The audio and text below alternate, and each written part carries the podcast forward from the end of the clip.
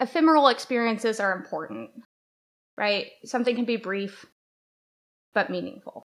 And that's what it's about to me.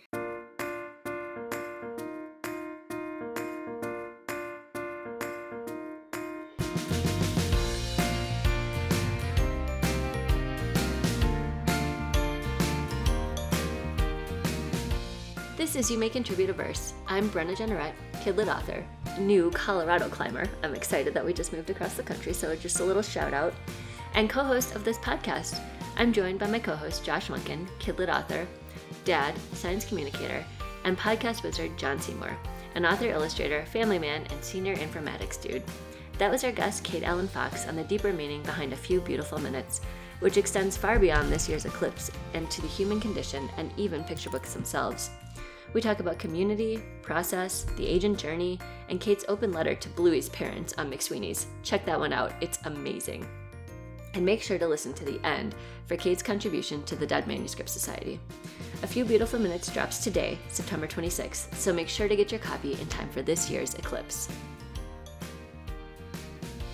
Speaking of dead manuscripts, if you have one of your own that you need help revising, or maybe a query you're stuck on, or even help with comps or agent research, or your pitch could use some love, check out Justin Colon's editorial services. He offers everything from full manuscript critiques with a Zoom call to assistance with comp titles and brainstorming sessions. And if you can't decide what package is right for you, no worries. All of Justin's services can be purchased a la carte style. So mix and match whatever works best for you. Sign up today at thekidlithive.com. And now, here's Kate's verse. I was gonna say, so we actually went to our library had a Minecraft escape room a couple mm. weeks ago, which was so cool. I've never done an escape room myself, and of course my son has never done one, but he was like, he's like, wait, what are we doing? And so I tried to explain it, and he just was like, okay, like whatever. So we went in, but like having to find the clues and like put them together, he was like, oh, that was awesome, like so into it, you know. So like I don't know, just more like problem solving and like building on those pathways. It just it makes so much Oh, sense. and I mean, like we were talking about earlier with play based learning, I mean, that's a form of play for kids, but they're incorporating all the skills that they're working on into their play. Like my younger son is really into Pokemon and he's five. And so for him, like a lot of his school for a long time was just like reading Pokemon cards and being like, okay, I did 20 damage. How many health points do you have now? Like, yeah, that's perfect. Like, go for it. Learn how to do math or totally Pokemon. reading and math. Yeah, I mean, Yeah. done. Can I go? Can I go back in time and have moms like you guys, where we learn based on video games? Yeah, I mean, it's card my kids. I'm like, you're so spoiled. I know that's such a parent thing to say, but you're spoiled. right. I feel like every generation feels that way about their kids because they're just like, I'm giving you so much more than I had, you know, or I'm like, you have it so easy compared to what I had. Yeah. Or, Nah, I mean my kids. You guys go to public school just like I did. Same same experience. Just go. Daddy's got a day job. Well, my older son. All right, really when are you gonna the- cut start? Oh, God. Uh, no, I was gonna make a dumb joke about when they're gonna start contributing to the mortgage. That's Sorry, Kate. You too. go. Mhm. Whenever my older son gets sassy about being in charge, I'm like, money. Now he's really into wimpy kid books, which has also given him the impression that school is like a dog eat dog world, uh, which it kind of is. But like, it's all right. You would survive. Only after a certain point, right? How old are your kids? You guys have Oh probably my covered this already. Mine are for the five and seven. Kate. So really Okay. similar to. Yeah, right in that wimpy kid, uh, wimpy kid age. Oh, he's obsessed. He's read all the books so many times, and he like goes and clears out the Yeah. library. It's, but it's cool, you know. It makes him happy. Like there are some So words, but that's fine. yeah, did has Finn gone through a wimpy kid thing? He's a little young for that, right? No. Yeah, he's so he's six, but no, he hasn't. He hasn't gotten into those. You know what he's really into actually are these. They're self-published, um, straight to Kindle, but he loves them. And there's like a hundred in this series. They're called the Sammy books. It's this tiny bird that's like super naughty and really precocious, and just is like very you know talks to the reader and is just like you know really sarcastic, and he loves them. So he'll read those like every morning. And there's like so many. Yeah. And they're just they're on kindle so he can like pick whichever one. He's like mama can you set me up with my book? He's like i need your face because that's how we unlock the ipad. He's like give me your face. So anyways no not into wimpy kid. No. Yeah, my my oldest, who's nine now, the first year of the pandemic, went through a Wimpy Kid phase, and I we were still reading together at bedtime. And uh, my forever regret will be we read through all thirteen books that had been published at the time, chapters at a time before bedtime. Took us the entire first year of the pandemic, and then I went. Daddy needs a break from Wimpy Kid. Like I can't do Greg Heffley anymore, and that's what tipped her over into reading on her own um, for bed. So she didn't want me to read to her anymore. Like after I'd stopped, I offered to go back to Greg Heffley and Wimpy Kid, but you know, Can't go back. Aw. we All right. grow. Yeah. We grow. Yeah. Oh. Um. So- okay. Well. Yeah. Oh, I was gonna say. I was Yeah, gonna say for the time. listening. yeah, for the listening audience, we are here with Kate Allen Fox. I'm so excited to talk about a few beautiful minutes because I just read it this morning again as a refresher, and it's. Gosh, it's beautiful. It's just so the illustrations too. Really, I mean, as I was reading it, the like the verse writing came through because I'm my my whip is a novel in verse, and I just sort of like recognized that right away and was like, wow, this is like really well done, and for a picture book, and then the illustrations just, I mean, they make it so vibrant. Well, thank you for having me. Um, yes, Khoa Le did an amazing job on the illustrations. It was so much more than I could have imagined, but I knew that it had to be like something gorgeous. But illustrators are magicians, in my opinion, so they just make magic, and it's it, it's magic to me when I look at that book. So I'm so glad you liked it. I was, yeah, I was reading it this morning um, at, while my kids were getting ready, and they were popping over and just checking checking me out while I was reading it, and and my youngest went, "Why why cats? Why why cats and dogs?" And like I can't imagine that was orchestrated on your part, but just like the opening Yeah. image is so tone perfect of like two cats and a dog just like staring up at the title of the book. Yeah, It's I would super funny. love to hear about her process. I I know that she, as a child, saw an eclipse, and I wonder if the cats have something to do with her memory of it, or if she just likes cats. I know some illustrators just love to draw certain things, but whatever it is, is perfect. I love following those cats, and there is um later in the book when the shadows of the eclipse are happening and the cats are like pawing at them. I I think it's perfect and so true to form, true to life. Like yes, your cat would probably do that. So it was one of one of my favorite illustrations was yeah that one with the bush and it's showing at the on the ground like the little um like crescent Mhm. moons of you know before the eclipse like the like the shadows that they make and that was like that was perfect because the last eclipse that i saw was when we were still living in Mhm. portland and finn was little. He was like four months or something. But we went right outside our apartment. There was this park and there were a bunch of people gathering. And so these illustrations were like spot on with what I remember about that. Like we saw those shadows, and then it was a bunch of people gathering in a park who didn't know each other, but then like you know we're chit chatting about it going forward. It was just yeah, it was very um authentically Well, I'm glad to hear that. I saw the 2017 eclipse, and so I had like my memories of Yes. the 2017 eclipse. But when I I worked on this book more than any manuscript I've ever worked on. This is definitely the hardest manuscript I've ever written. Um, and so I went through a lot of layers of revision. And at one point, I was just asking people on Twitter, like, what do you remember about the 2017 eclipse? Like, what was important to you about it? And the one thing I kept hearing over was the sense of community with strangers that um, you know, they had all experienced this kind of mind blowing thing together, and there was a certain camaraderie in that. And so that's something I very much wanted to come through in the book because it was certainly um, also relevant to my experience, but it sounds like so many people's experience of Eclipse that it it bonds people in a way. I, I think, you know, people have a lot of disparate experiences at this point in history. You know, we read different things on the internet, we look at different videos, we consume different culture. And so there aren't as many events where everyone is having the same experience. And I think that's something really special about an eclipse.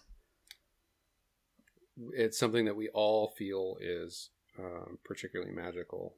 Yeah. So is the is the 2017 eclipse where where the germ of this came from? It I mean, I know you said um, I hadn't started of- writing yeah, picture books at Twitter. that time. My oldest son was 18 months old, and my husband and I lived in Georgia at that time. We lived in Atlanta, and my husband is a total space geek. He, he's a space nerd, so this book is also dedicated to him for a few reasons, but that's one of them because he's the space geek. And so we were driving up to, for listeners who may not be eclipse nerds, so um, eclipses happen in a what's called a path of a totality. So that's like a hundred mile wide strip that goes across, say, a continent.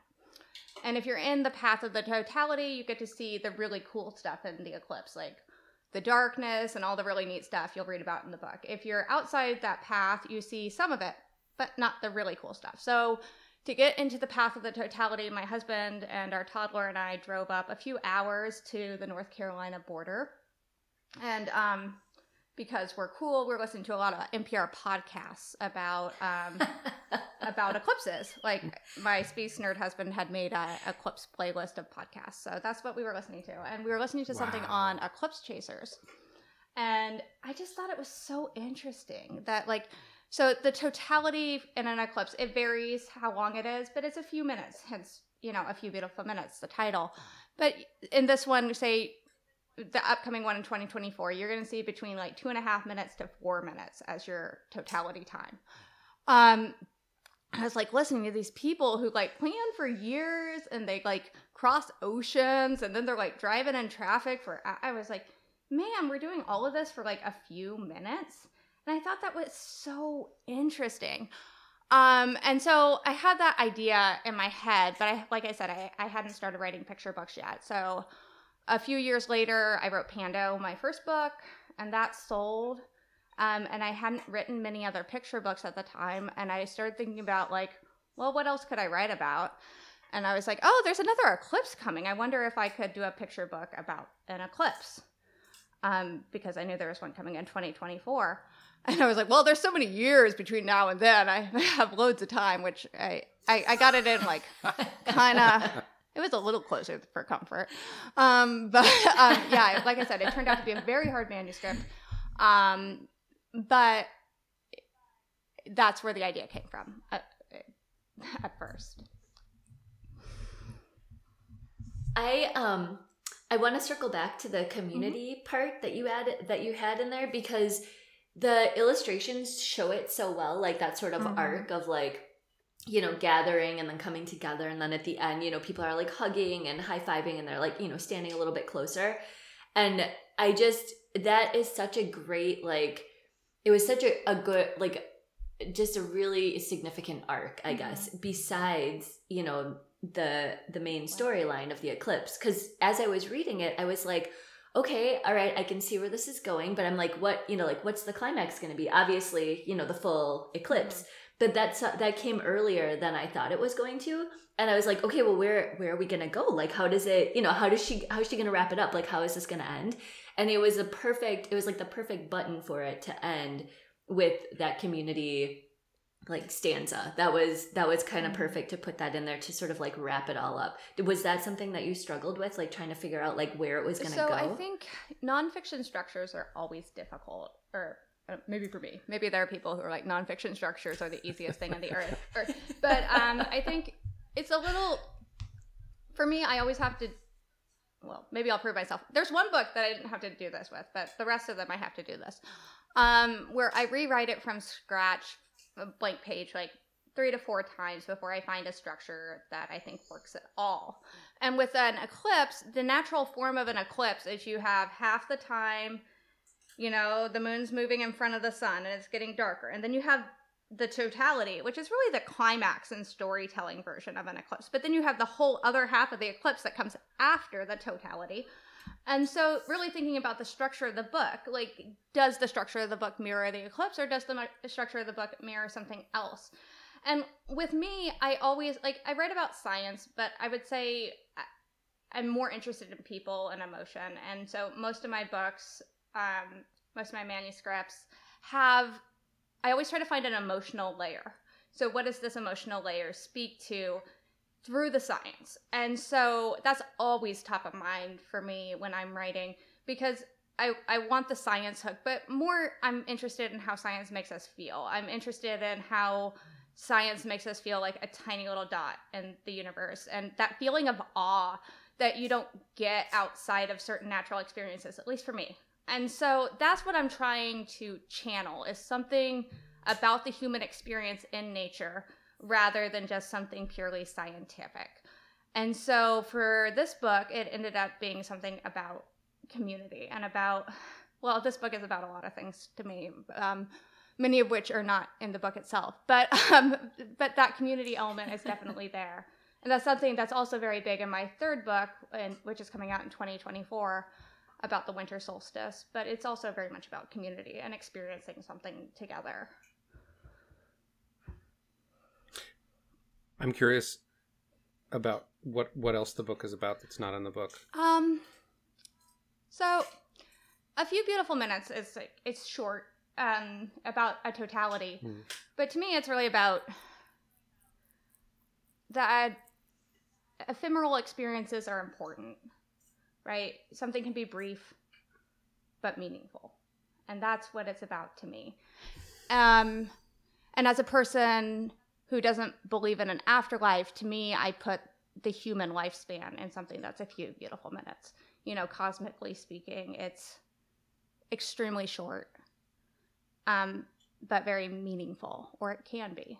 And so that's what that book's about to me. But, you know, obviously it's not a book about death, but I think that's where my heart goes in this book is that short experiences matter and that people matter, even though we're not here very long, you know?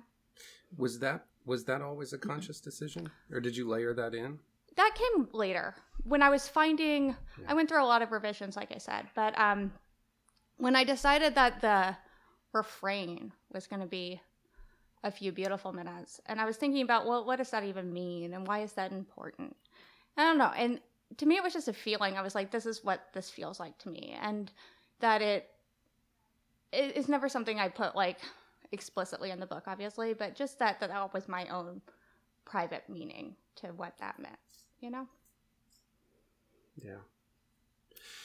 Yeah, I really love that. Because there's there's so much. Yeah, so I'm mentally unpacking that notion, uh, and this is something that I think about um, on occasion too. It's like what sometimes, sometimes there's an inclination to say, you know, this this isn't going to happen for very long. Why should we bother? Why should we invest ourselves in this? Um, having having a moment to celebrate that fleeting thing that you get to cherish, uh, and then that sort of lives with you is, is is a it's a really nice layer.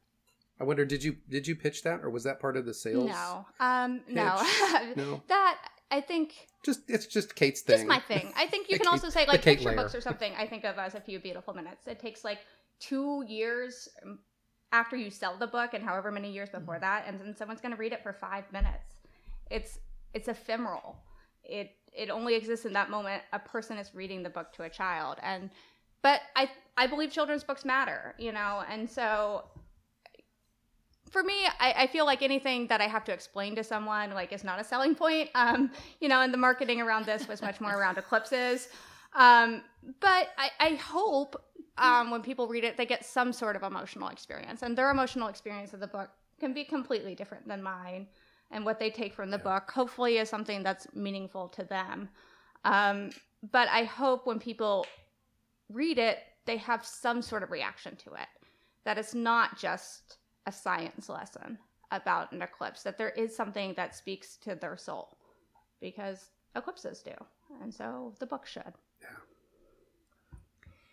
Is that so? Can we let's back up just a little bit? I want to talk about the layers of the Mhm. revision that you did. Like, what did so? Did you start with you know the like the process of an eclipse, or like you know how it goes from one to the Mhm. other, or like how did you start, and then what layers did you add in after? So for me, like I said, I always try to do science and an emotional layer. And I feel like when you go on sub, or when I go on sub, because this is not a widespread problem, but when I go on sub, um, um, there will be certain editors and imprints that want more science, and there will be certain editors and imprints that want more emotion. And not one isn't right or wrong. It's just a an authorial choice, and I think that also happens. Um, in every layer for a book I'm writing. When I go out to critique partners or whomever is reading it is going to have a different feel on where that balance should lie. Um, and so I do a lot of, especially with eclipses, eclipses are kind of science heavy and they're also emotion heavy. And you have, I think this book clocked in right around 500 words, like maybe 550. It's one of my longer books. Usually I'm around 400. Um, but, you know, it's a lot to pack in there. And so I don't know exactly where I started. Um, I originally did the title as Two Beautiful Minutes. And then one of the major things was revising it to be like not specific to any one eclipse, so making it broader. Um, I originally wrote it as looking back to the 2017 eclipse and ahead to 2024, and then again trying to make it for any eclipse. Um, uh, at one point, I played with doing something around eclipse chasers. I don't even remember. I know. So the blur. book eventually sold um, to Little Brown young readers, and I did a revision for them. It was an R and R. So, and that was a really tough R and R, and I really didn't know if I was gonna, I was gonna make it. They wanted a lot more lyrical, which I like. Like I like writing poetry, um, but they wanted like high lyricism, and I was just like, there's so much science in here. How do you know like what's happening in an eclipse if it's all written in poetry? And so that was a really hard, um, a hard um, thing to do because it was a little more sciency to start with. And I remember I was like struggling with this um, this revision, and I kept sending things to my agent, the wonderful and patient Leslie Zampetti, and she kept being like, "She's very nice, but she's also not gonna like not let me do it right." So she was kept being like, "It's close." That's a good effort. she doesn't sound like that. Um, but I was like, I know, Leslie. I know, I know it's not right. I know, but I, I don't know what to do. So eventually she's like, why don't we just talk on the phone? So I like called her. Um, and she was like, first of all, I couldn't figure out the title. And she was like, why don't you just call it A Few Beautiful Minutes? I was like, that's a great idea, Leslie, writing that down. um, and then um, I forget what she said, but um, it was something that clicked. I, I, I took the call at a coffee shop because my kids are always at my house and it's loud. And so I took this call at a coffee shop and I was driving home after I talked and with her and then I was like, I know the emotional beat what I can put in this. And it's at the climax, going back to your earlier question about structure, I made the totality isn't the climax emotionally. The the climax is when it turns and it says, um, among those millions is one tiny, precious you. And it turns to the reader, and the kid is like there, and it says like under a velvet pan- panorama, etc. Um, and so, but somehow driving home from talking to Leslie, I was like, that's that's the climax. I got it. And I forget what she said, but I feel like I'm very fortunate to have an agent who totally gets the balance like my voice and like where i should be between like science and emotion because it's tricky to feel out with each individual manuscript so thanks leslie Shout out to Leslie. And- who didn't right sound like and it. putting putting that in there yeah because also it's that's its whole like it's its own spread and the kid is like Yeah. you're up close and like personal. I re- yeah as i was as i was reading it and that popped up i was like oh, oh and i'm like that's where it was going. That's so smart. And if you look at the illustration and i didn't put this in there it was all um Khoa's idea but if you look in the eyes of the child on that spread you see a reflection of the corona of the eclipse. Oh snap. I didn't look i didn't look that close. I'm looking i'm gonna pull it up right now. That's so good. Yeah that's very So- cool. oh yeah very cool Here's what surprises me, and maybe this is my. I always do this, but it's very telling of of the mindset that I bring to my writing. My um, I I write. I do corporate writing Mhm. for my day job, as I've talked about at at great length, and and so I think about you know KPIs and metrics and reaching your audience and marketability and Mhm. you know all, all that is something that I a, a lens that I put on the way that I do the vast majority of the writing that I do in my life. Mhm. Um, and so I guess I guess what I'm interested in is the little brown R and R take, the editorial pass that they take. Mhm. My preconceived notion might have been, hmm, let's uh, we like this book, but let's make sure that it's um, it's teachable and saleable to teachers and libraries, and something that's maybe sort of like transportable, for beyond uh, eclipses to like astronomy units in in, in you know mm-hmm. early grade school grades and things like that. But it I, I guess i was surprised to hear that it was like oh make it more poetic. Like let's not let's not be so crass about how it's going to sell. Let's make it a prettier a prettier and more touching book. Well i mean i think you know the people who work in publishing deeply care about the art i think you're also touching on a difference between kinds of publishers. My my debut my debut um, Pando was with Capstone, and Capstone's a great publisher, but they're they are very focused in the school and library market, like you're talking about, things that speak to schools and libraries, and so they kind of walk the trade school and library line. But that's you know where a lot of their business is, and that's a very poetic book. So I'm not Capstone too was also very interested in making it poetic. But I'm just, I guess, thinking about it. There are certain publishers that are more going to sell to school and library, and certain publishers with the trade publishers. And when a trade publisher takes on a nonfiction science book, they they want it to appeal to schools and libraries, which I think the book can still teach about an eclipse, and it does. But they're more interested in something that's an artistic experience that's going to sell, sit in bookstores, that's going to speak to consumers who are looking for an artistic experience for their children. Um, so, I mean, I think it can be a little different. Like, I think about, cert- again, as someone who writes science, I have certain books where I'm like, this is a school and library manuscript because that's really where its strength is, is that it's very educational. And there's, if I write something, it's always going to be a little lyrical because that's how I write. But like there are certain manuscripts that I think, you know, this isn't really a trade book. And then there are other manuscripts where it is more of a trade book and it is less focused on school and library and more interested in the emotional or universal experience. So I guess there are different publishers who will look for different things. Um, but I also think publisher editors, they also just love pretty books and they want to make beautiful books. And that's true no matter what publisher you're at. And I've been fortunate to work with Capstone and I've been fortunate to work with Little Brown and I'm working with Beaming Books on my third book. So it's interesting to see how different publishers approach uh, science because I think they're all looking for something a little different. Um, but if anyone's buying my book, they probably want it. They probably are looking for something poetic because that's just my voice. they, so. know what they're going to get. Yeah, right. Well, I think we haven't talked about it much, but I, I, I can assume, we can all assume collectively that your solstice book with beaming is going to be very feely. I have a feeling. very feely. Um, yeah, I, there's a, it's, it's got a little bit of science, but it's more, so beaming and they're, I mean, you can think about different publishers and what their mission is. And Beaming's mission is helping children th- thrive. And my wonderful editor, the editor there, Naomi Krueger, she actually tweeted, this is how this book came about, was through a tweet.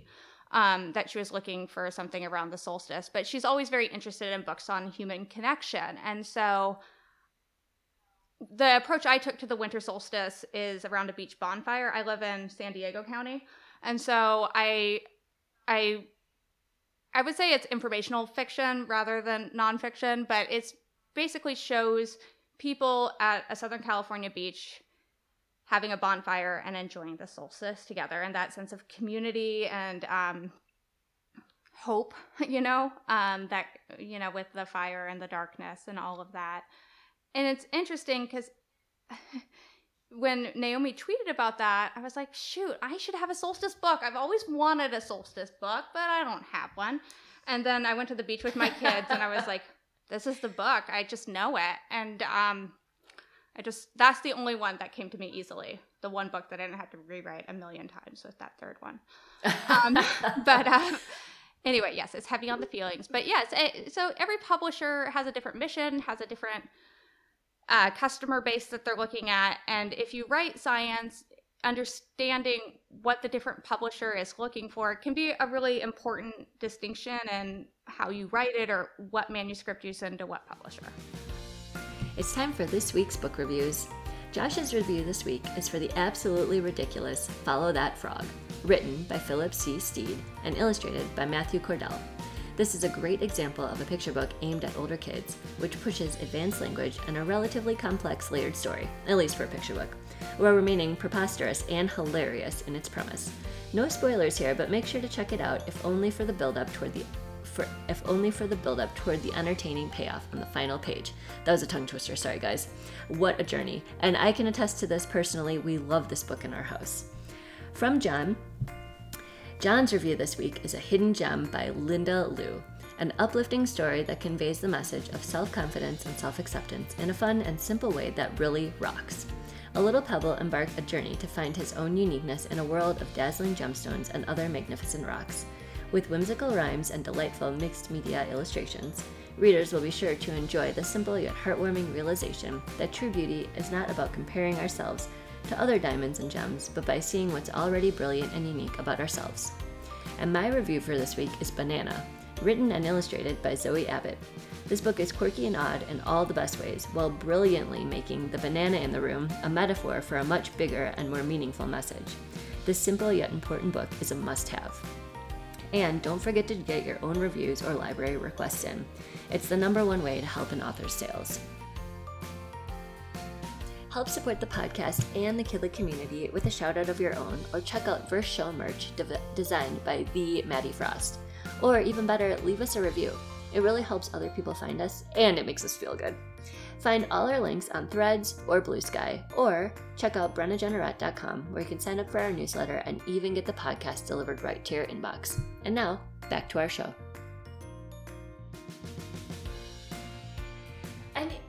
I know you write really lyrically, and I, I might be I might be wrong, but I think I remember you saying you were working on a novel in verse. Is that right? I was. Uh, that novel in verse is dead. we are sad to say. Um, it had Oh, many I'm redeeming sorry to hear qualities, but not enough of Was them. working. Yeah. Because I was gonna say, I mean, I can see how how you know you would like that would be like sort of a, a linear move. Yeah, I, I mean, you know, I just- thought so. so for me, um, I would say I struggle with plot a lot. Um, that rhymes. Okay. So for me, my strengths are not necessarily in novel writing. And I would say even I read novels, but I would say in my heart of hearts, what I'm interested in reading is poetry, memoir, nonfiction. Um, and so Hmm. I think I'm accepting at this point that even like I'm just maybe not a novelist. Um, maybe I'll discover that at some point in my life that I am, or I'll stumble across the right idea or plot. But I would say there are things about it that don't speak to my strengths. Hmm. The the, Yeah, the right fair. editor has to put out a call that speaks to Right, you, and I'll be like. I gotcha. Then you'll- you'll write to spec. Yeah. With with your solstice book, was there any uh was there any ambiguity or or about where it was going to go?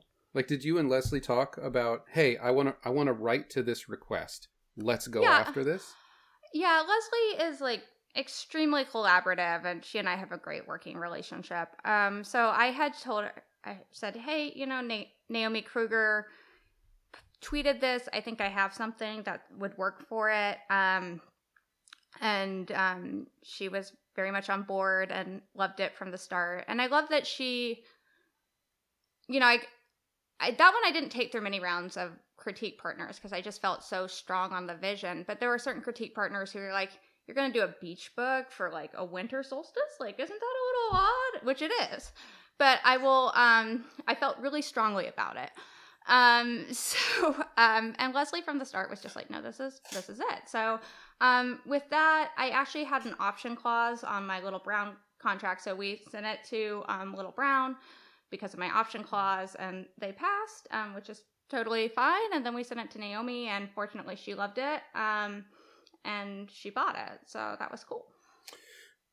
What's that? What does that mean? Can you break that apart? The option clause. Okay, so an this option was on the heels of, or or Yeah. with your contract with, um, yeah. Yeah, so an option clause in your contract gives your publisher um, first right of refusal on your next work, and that can be um, very limited in scope. And in fact, my my option clause in my uh, Little Brown contract was pretty limited in scope. It was about my it was my next book on an astronomical event, and then I went, oh.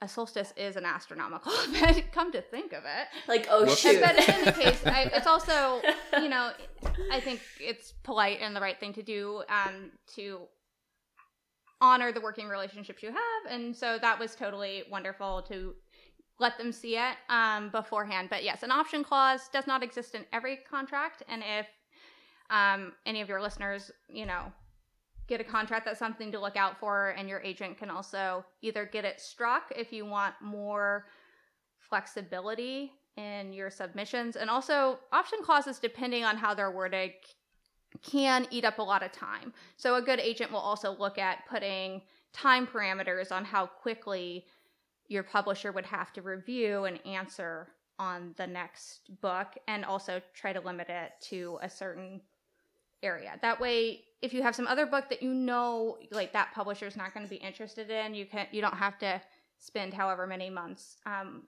waiting on it. So it's just something to be aware of and something agents can really help with in the whole contract negotiation process. Yeah.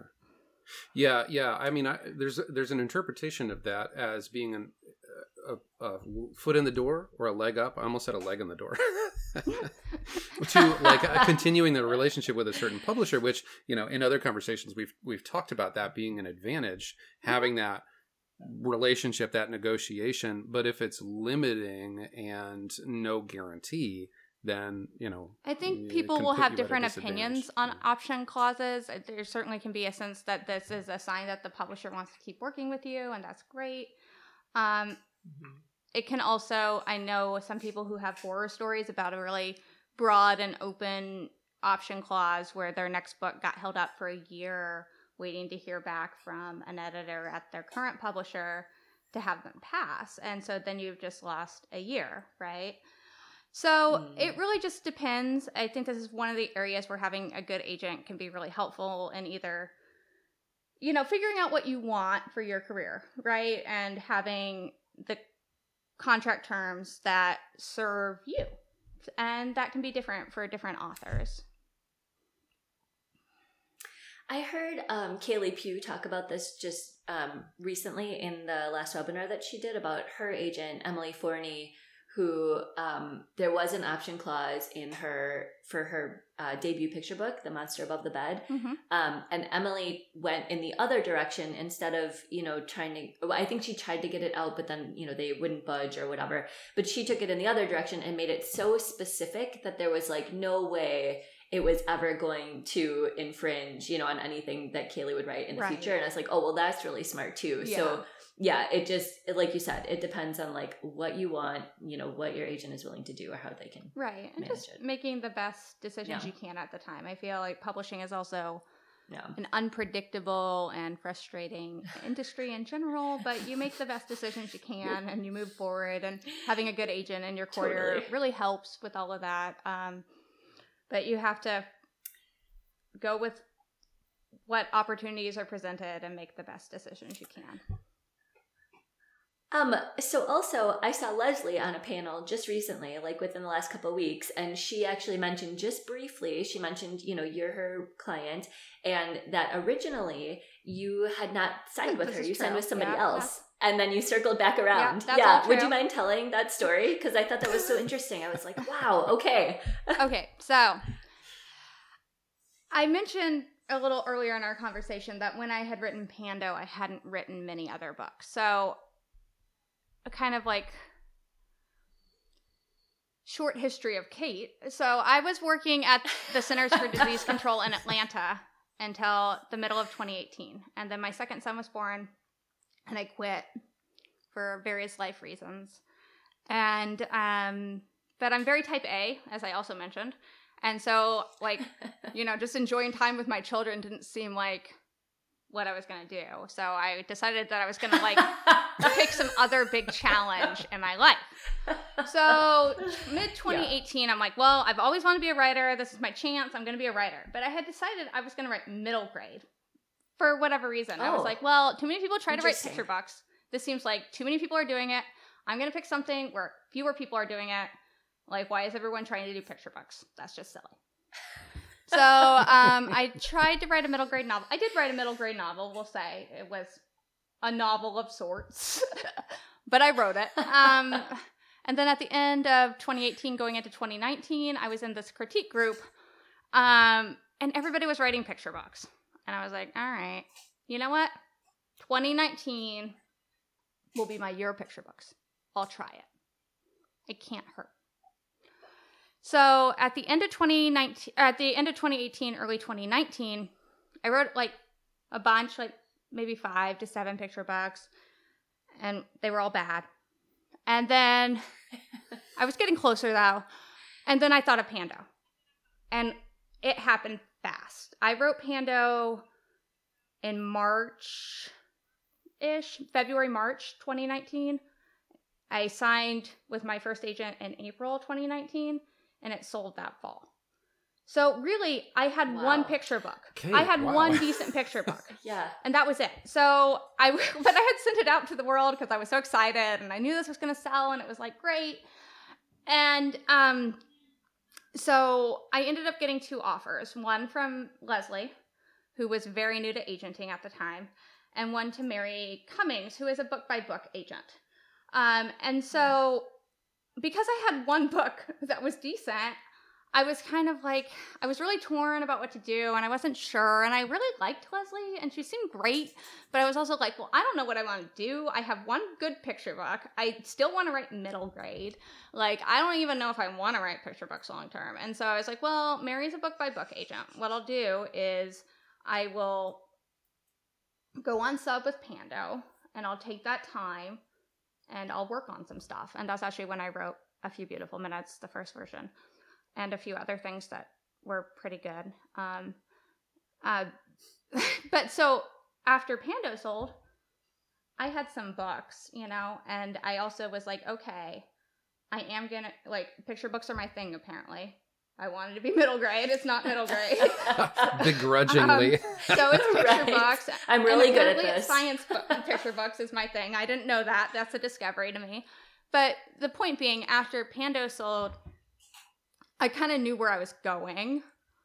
And I remembered Leslie. And I was like, Leslie seemed great. She was really into this. Like, uh, and so when I was, my contract with Mary ended, you know, amicably because the book had sold, we had not signed on for anything else. Um, and so then I went back out, and this would have been um, March 2020, and we signed at that time. And so she was very gracious and um, understanding, which she has continued to be. We've now been working together for three and a half years, and she's continually great. But it was very kind of her to give me another shot. And I kind of explained what I just explained to you that I just I didn't know what was up or where I was going in my career, and that seemed like like the right option for me at the time. But when I came back around, Cool. I kind of knew what I would, wanted more. Kudos to Leslie for not just like getting on the call with you and going, well, well, well, look who's come crawling back. I, she probably did. It just like froze, and I was like, "Hi, Leslie. so good to see you." well, Did she- It's. Oh, Yeah. go ahead. Well, I was just just quick follow up on the on the Leslie thing is like when she had offered originally, was that after asking for more work, or had she only yeah, she had seen seen my other work, which in retrospect, wow, embarrassing. Um, but I think nice. she loved Pando so much, which she's always loved that book, and I appreciate that. Um, I think she saw something in me, and it's interesting because she and I also have extremely similar taste in just like books. And anytime I have a manuscript, I trust her read on like whether it works, where it should be, does it fit my voice, and like the book, the books I like that I write. So I actually had a, the time I signed with Leslie, I actually had another offer too, um, but I wa- I was pretty sure I was going to sign with Leslie. But I talked to the other agent, and the other agent wanted to go out with a different book, um, which in retrospect had a very marketable hook. But Leslie wanted to go out with a few beautiful minutes, which is the book I wanted to go out with. And so I don't know. I think like Leslie, I, maybe she sensed that we were a really good fit and that she really loved my work, even though she had seen a lot of bad stuff. And that's one of the great things about working with Leslie is that like I send her bad stuff, you know, because I'm a writer and not every everything I'm excited about actually like holds up. Um, but Mhm. she's not like going to hold that against me. I think she recognizes it as part of the artistic process.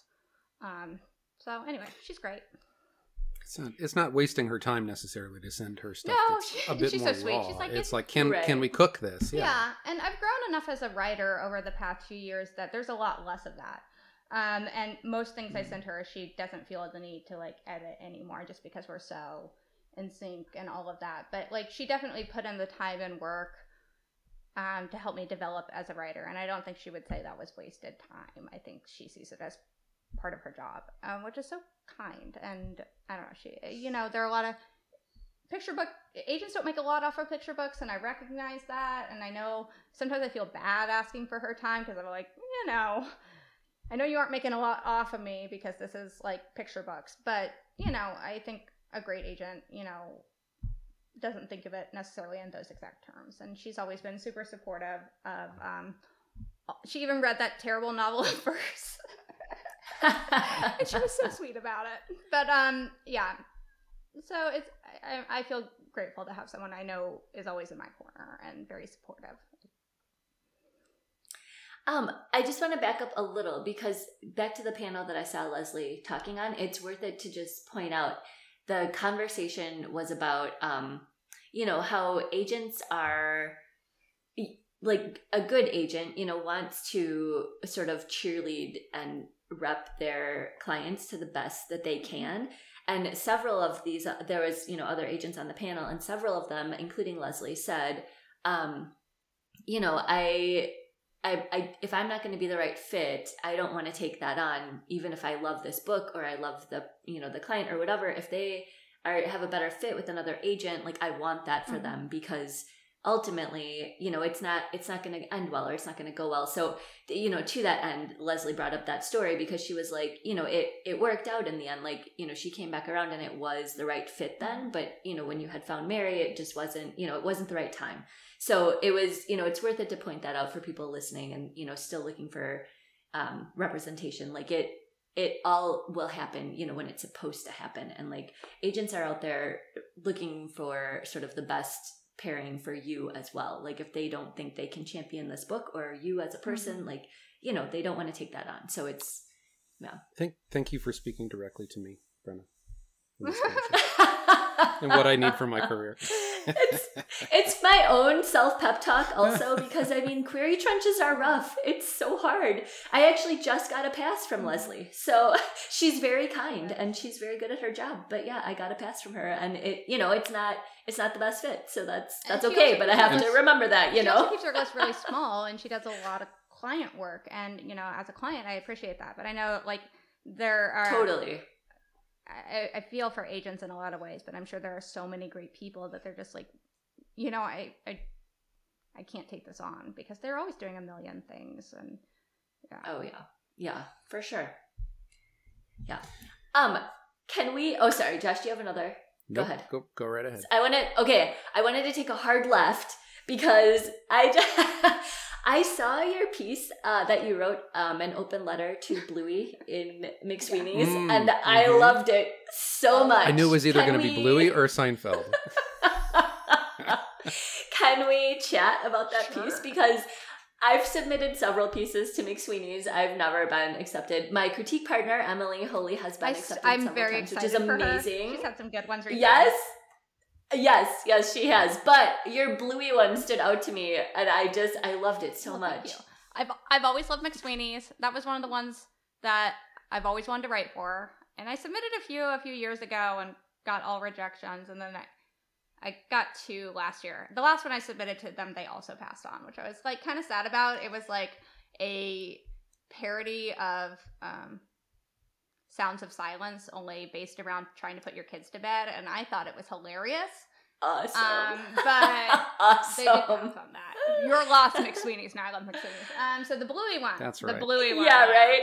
So I love Bluey. Um, as I was telling Brenna before Josh got on, I'm working on a nonfiction book around play. I think Bluey is like the greatest thing to hit children's telefi- televisions in Sesame Street. But my goodness, Agree. they make me tired sometimes. And so I wrote this open letter to Bluey's parents, like, stop being so good at parenting. Like, I don't want to have to dance in the tampon aisle. Like, stop making Totally. feather wand a thing every time my kids find a feather. Um, actual Kate is very grateful that Bluey exists. It's a great show. But yeah, I was channeling some parental frustration at like the constant playing with your kid thing. Because I'm with my kids It was so good. And sometimes I'm tired. Yes.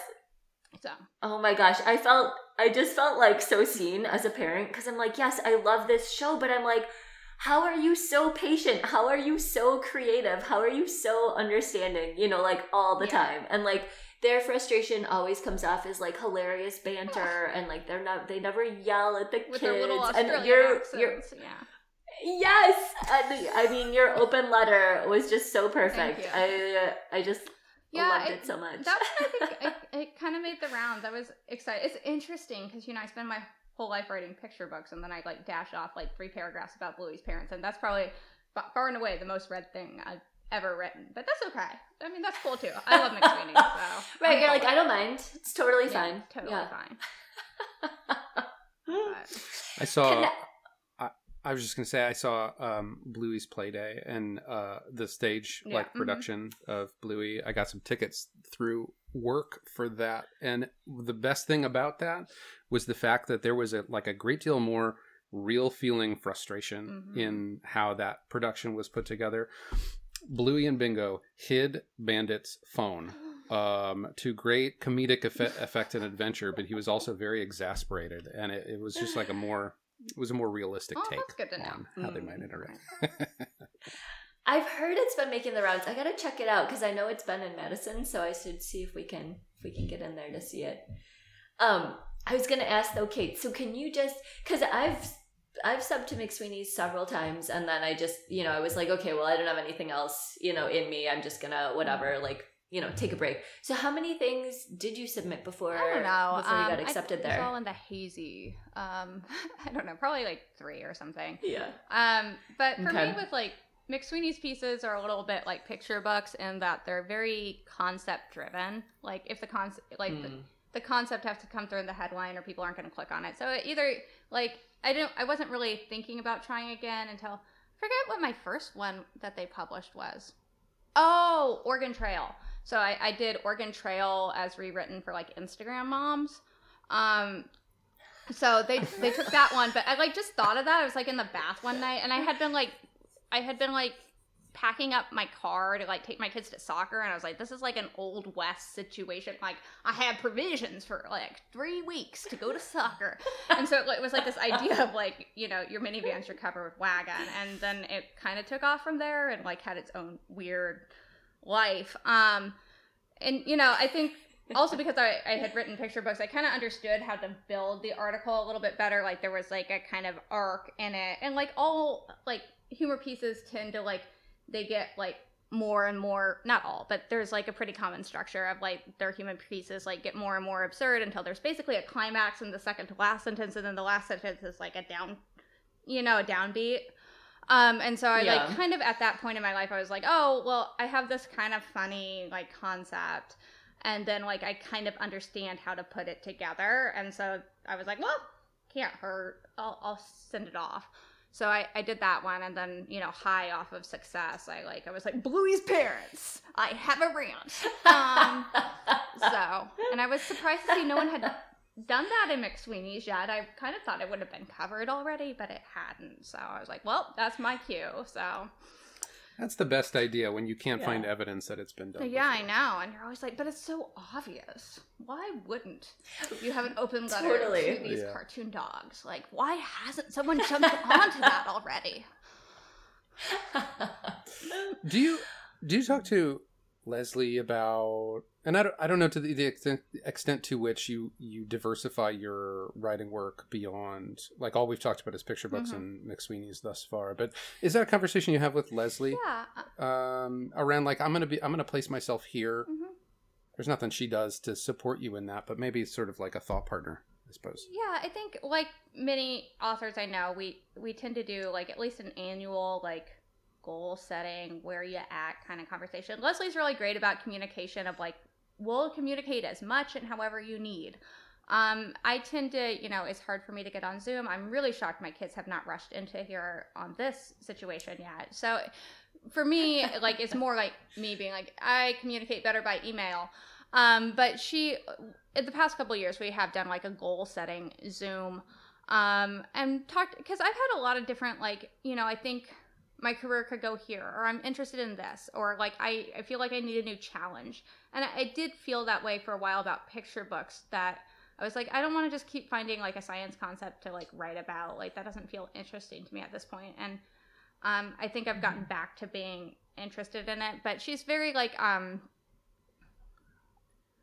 she's very open to me like trying different things and seeing where i need to go um to and also talking about like okay so uh, how how how hard do we want to push this manuscript or that manuscript or what's in going to be a good next step for you and all of that kind of stuff. So we definitely do that goal setting and it gives her an idea of what to expect from me and what I'm expecting. I would it just communication is better.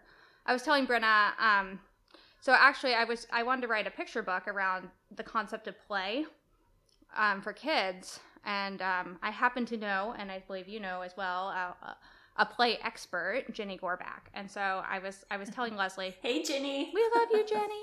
I was telling Leslie like uh, I want to write a book about play, and I run write it with this other person. Um, you know, so I wanted to give her a heads up that I wanted to do a co-authorship. And she's like, "That's great. Um, love that idea." Um, and Jenny, she, has queried Leslie, and she Leslie remembered her, and she's like, she's a fantastic writer. I love her work, so yeah, go for it. Um, but why don't why don't you think about writing it as a parenting book rather than a picture book? Like you have the expertise there. It sounds like your goals are more around parent reaching parents and helping them with play rather than an actual picture book. And she's like, I'm open to however it works, but like just just think about it. Like, could this be a parenting book? Um, and at first I was like, I couldn't write a parenting book. And then we, Ginny and I talked about it and thought about it. And we're like, maybe we can. So now we're working on a proposal and some sample chapters around a play based parenting book. Um, and so I, I guess that's just an example where Leslie kind of just like thinks about where else my career might want to go or what else might be interesting to me. So it's it's very helpful. Don't limit yourself, kind of thing. Yeah, Yeah. yeah. Yeah, which is interesting That's from awesome. from the perspective that um, Leslie, as someone who, I mean, to put it in crass business terms, m- makes money off of your work. Like that's the business that Right. she's in. Is not is not going to take um is, is not going to take the the the shortest path to success necessarily. Mhm. I mean, to the point that we talked about early in the conversation around publishers are in the business of making money off of books Mhm. and leveraging artwork to to to generate revenue doesn't mean that they want to you know just cash in. They want to make good artwork as well. The same thing is true for agents. Um, she's not in it to to just cash in on your quick parenting play Uh-huh. book and make that into a picture book. She's going to uh, do the best she can to mold it into something Yeah, um, I think something something of- bigger which is you know kudos to leslie I think, I mean, there's a dark side. I mean, it sounds great. I think a lot of industry professionals are driven by passion for books, which sounds great. There is like a lot of downsides to that, and that they're underpaid and overworked, and it because of that, a lot of people are systematically like excluded from the industry. So you know, there's a lot of downsides to a passion-driven industry. But I do think Hmm. most editors and agents are not in this simply, you know, from a monetary point of view because I'm not sure the payoff is there, especially in kidlit or, or picture books. They are like driven by that they love this. Um, and so there are pros and cons to that. Um, for sure, but yeah I one of the pros is that I've met a lot of like passionate, amazing people who really care about books and art, and that's really cool. Yeah, yeah. Um, so Kate, we are edging up towards the hour. Do you want to share your dead manuscript? Sure, yeah, I had kind of forgotten Are about you that. ready?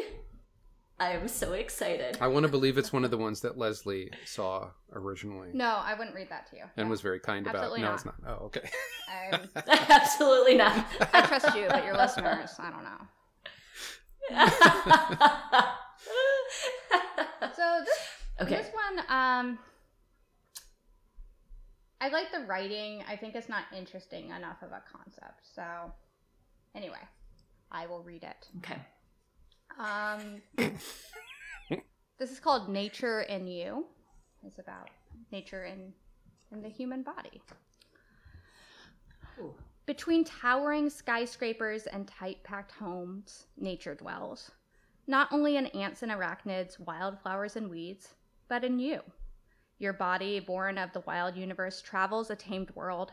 Nature is your feet, splashing in rain drenched puddles and sun stained surf. Nature is your knees tucked tight, cannonballing into a cool, sparkling pool.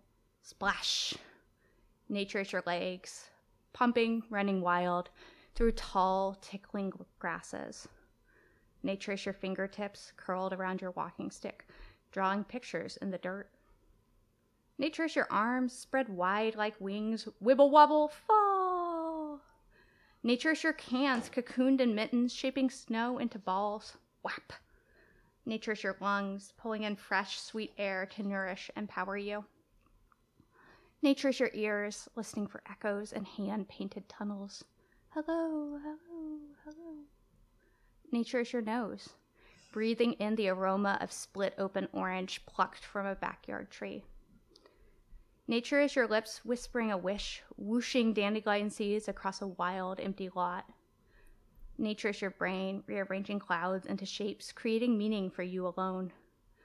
Nature is everything you feel sadness when it is heavy, joy in the freedom of afternoon, love for the person who knows just to, when to be silent as you listen for crickets chirping and watch fireflies fill the air. Nature is your hair, messy from a bone tired day of playing, of building, of doing, of being, ready for the restful night. Because nature pulses through your veins, moving your muscles, kicking your toes. It lingers in every word, sigh, silence, every blink and flutter of your eyelids, every space between heartbeats and breath, and in every deep and wondrous slumber, lost in dreams of adventures ahead. And that was that. Oh my gosh. I That- feel so peaceful right now. I know. I okay, I have two takeaways. One, that was beautiful, and I have a very hard time believing you don't have a novel in verse in you because I feel like I feel like definitely you do. And two, that gives me uh Rajani LaRocca vibes and her book. Um ah shoot, what's it called? About the DNA and it's DNA, written like yeah. all Well, that's a high compliment. yes. the Newbery medalist. Yes, but thank that- you. That book is that book is also I mean, that book is incredible. she's amazing though. She's like a doctor. or, Like she's she's everything, everything. She is, and I don't.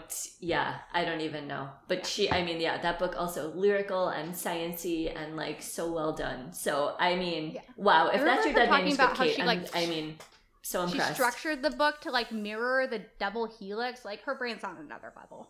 Um, but yes, Yes, yes. That's the Ra- Rajani layer. yes. Mhm. The We Rajani talked about the. Kate, yeah, the Kate layer that was just for Kate. yeah. Oh my gosh. Well, I mean, thank you for sharing that with us because I know, you know, uh, sharing a dead manuscript with a whole society of, you know, people listening. I'm just calling you guys the Dead Manuscript Society because you're listening. Um, Mm-hmm. right. But I mean, I know that can feel like, you know, really vulnerable and sort of like, you know, like a lot to put it out there. So I appreciate anybody who who humors us and does it. And that was that was awesome. Thank you for sharing. Thank you for asking. Yeah, for sure. And thank you for having me. It's been so fun. Yeah, this has been this has been super fun. Yeah, I really appreciate you coming on, and I'm so excited to get this out in time for your book launch. Yeah, and we're giving your, away a you know, aren't we? release, Because yes, oh that's right. Yes, we are. So I think we should do it on Threads Okay. because Josh and I both have sort of made that jump. I don't know if I know you're on yeah, I, I, I feel like people are there, which is good. I kind of thought it would be like walking into an empty, you know, middle school dance. Yeah. Just like balloons floating across the linoleum floor. But they're people, so that's cool. yes. Yes. Um, It's like yeah, a- so I think Threads, I feel where like- we'll put it out. Is is having one of those moments where uh, somehow we all tap into our sense of awkward community Mm-hmm. at a party, and like it's one of those moments where it just gets real quiet for a second, and then we all re- recognize we can we can keep talking and hanging out, and like it's no big no big deal. So anyway, I hope so. Yeah. that's where we are. I'm done with X. I'm done with Twitter. Yeah, that's a mess. Come see us and get a book over there. Yeah, right. Come see us on Threads. Follow us. Follow Kate. Yep, and we'll do a we'll do a book giveaway over there. Thanks for listening this week. Find all of our episodes and other associated links and information at linktree.com slash verse show. Or reach out to us on Twitter. Thanks again, and we'll see you next verse. Bye.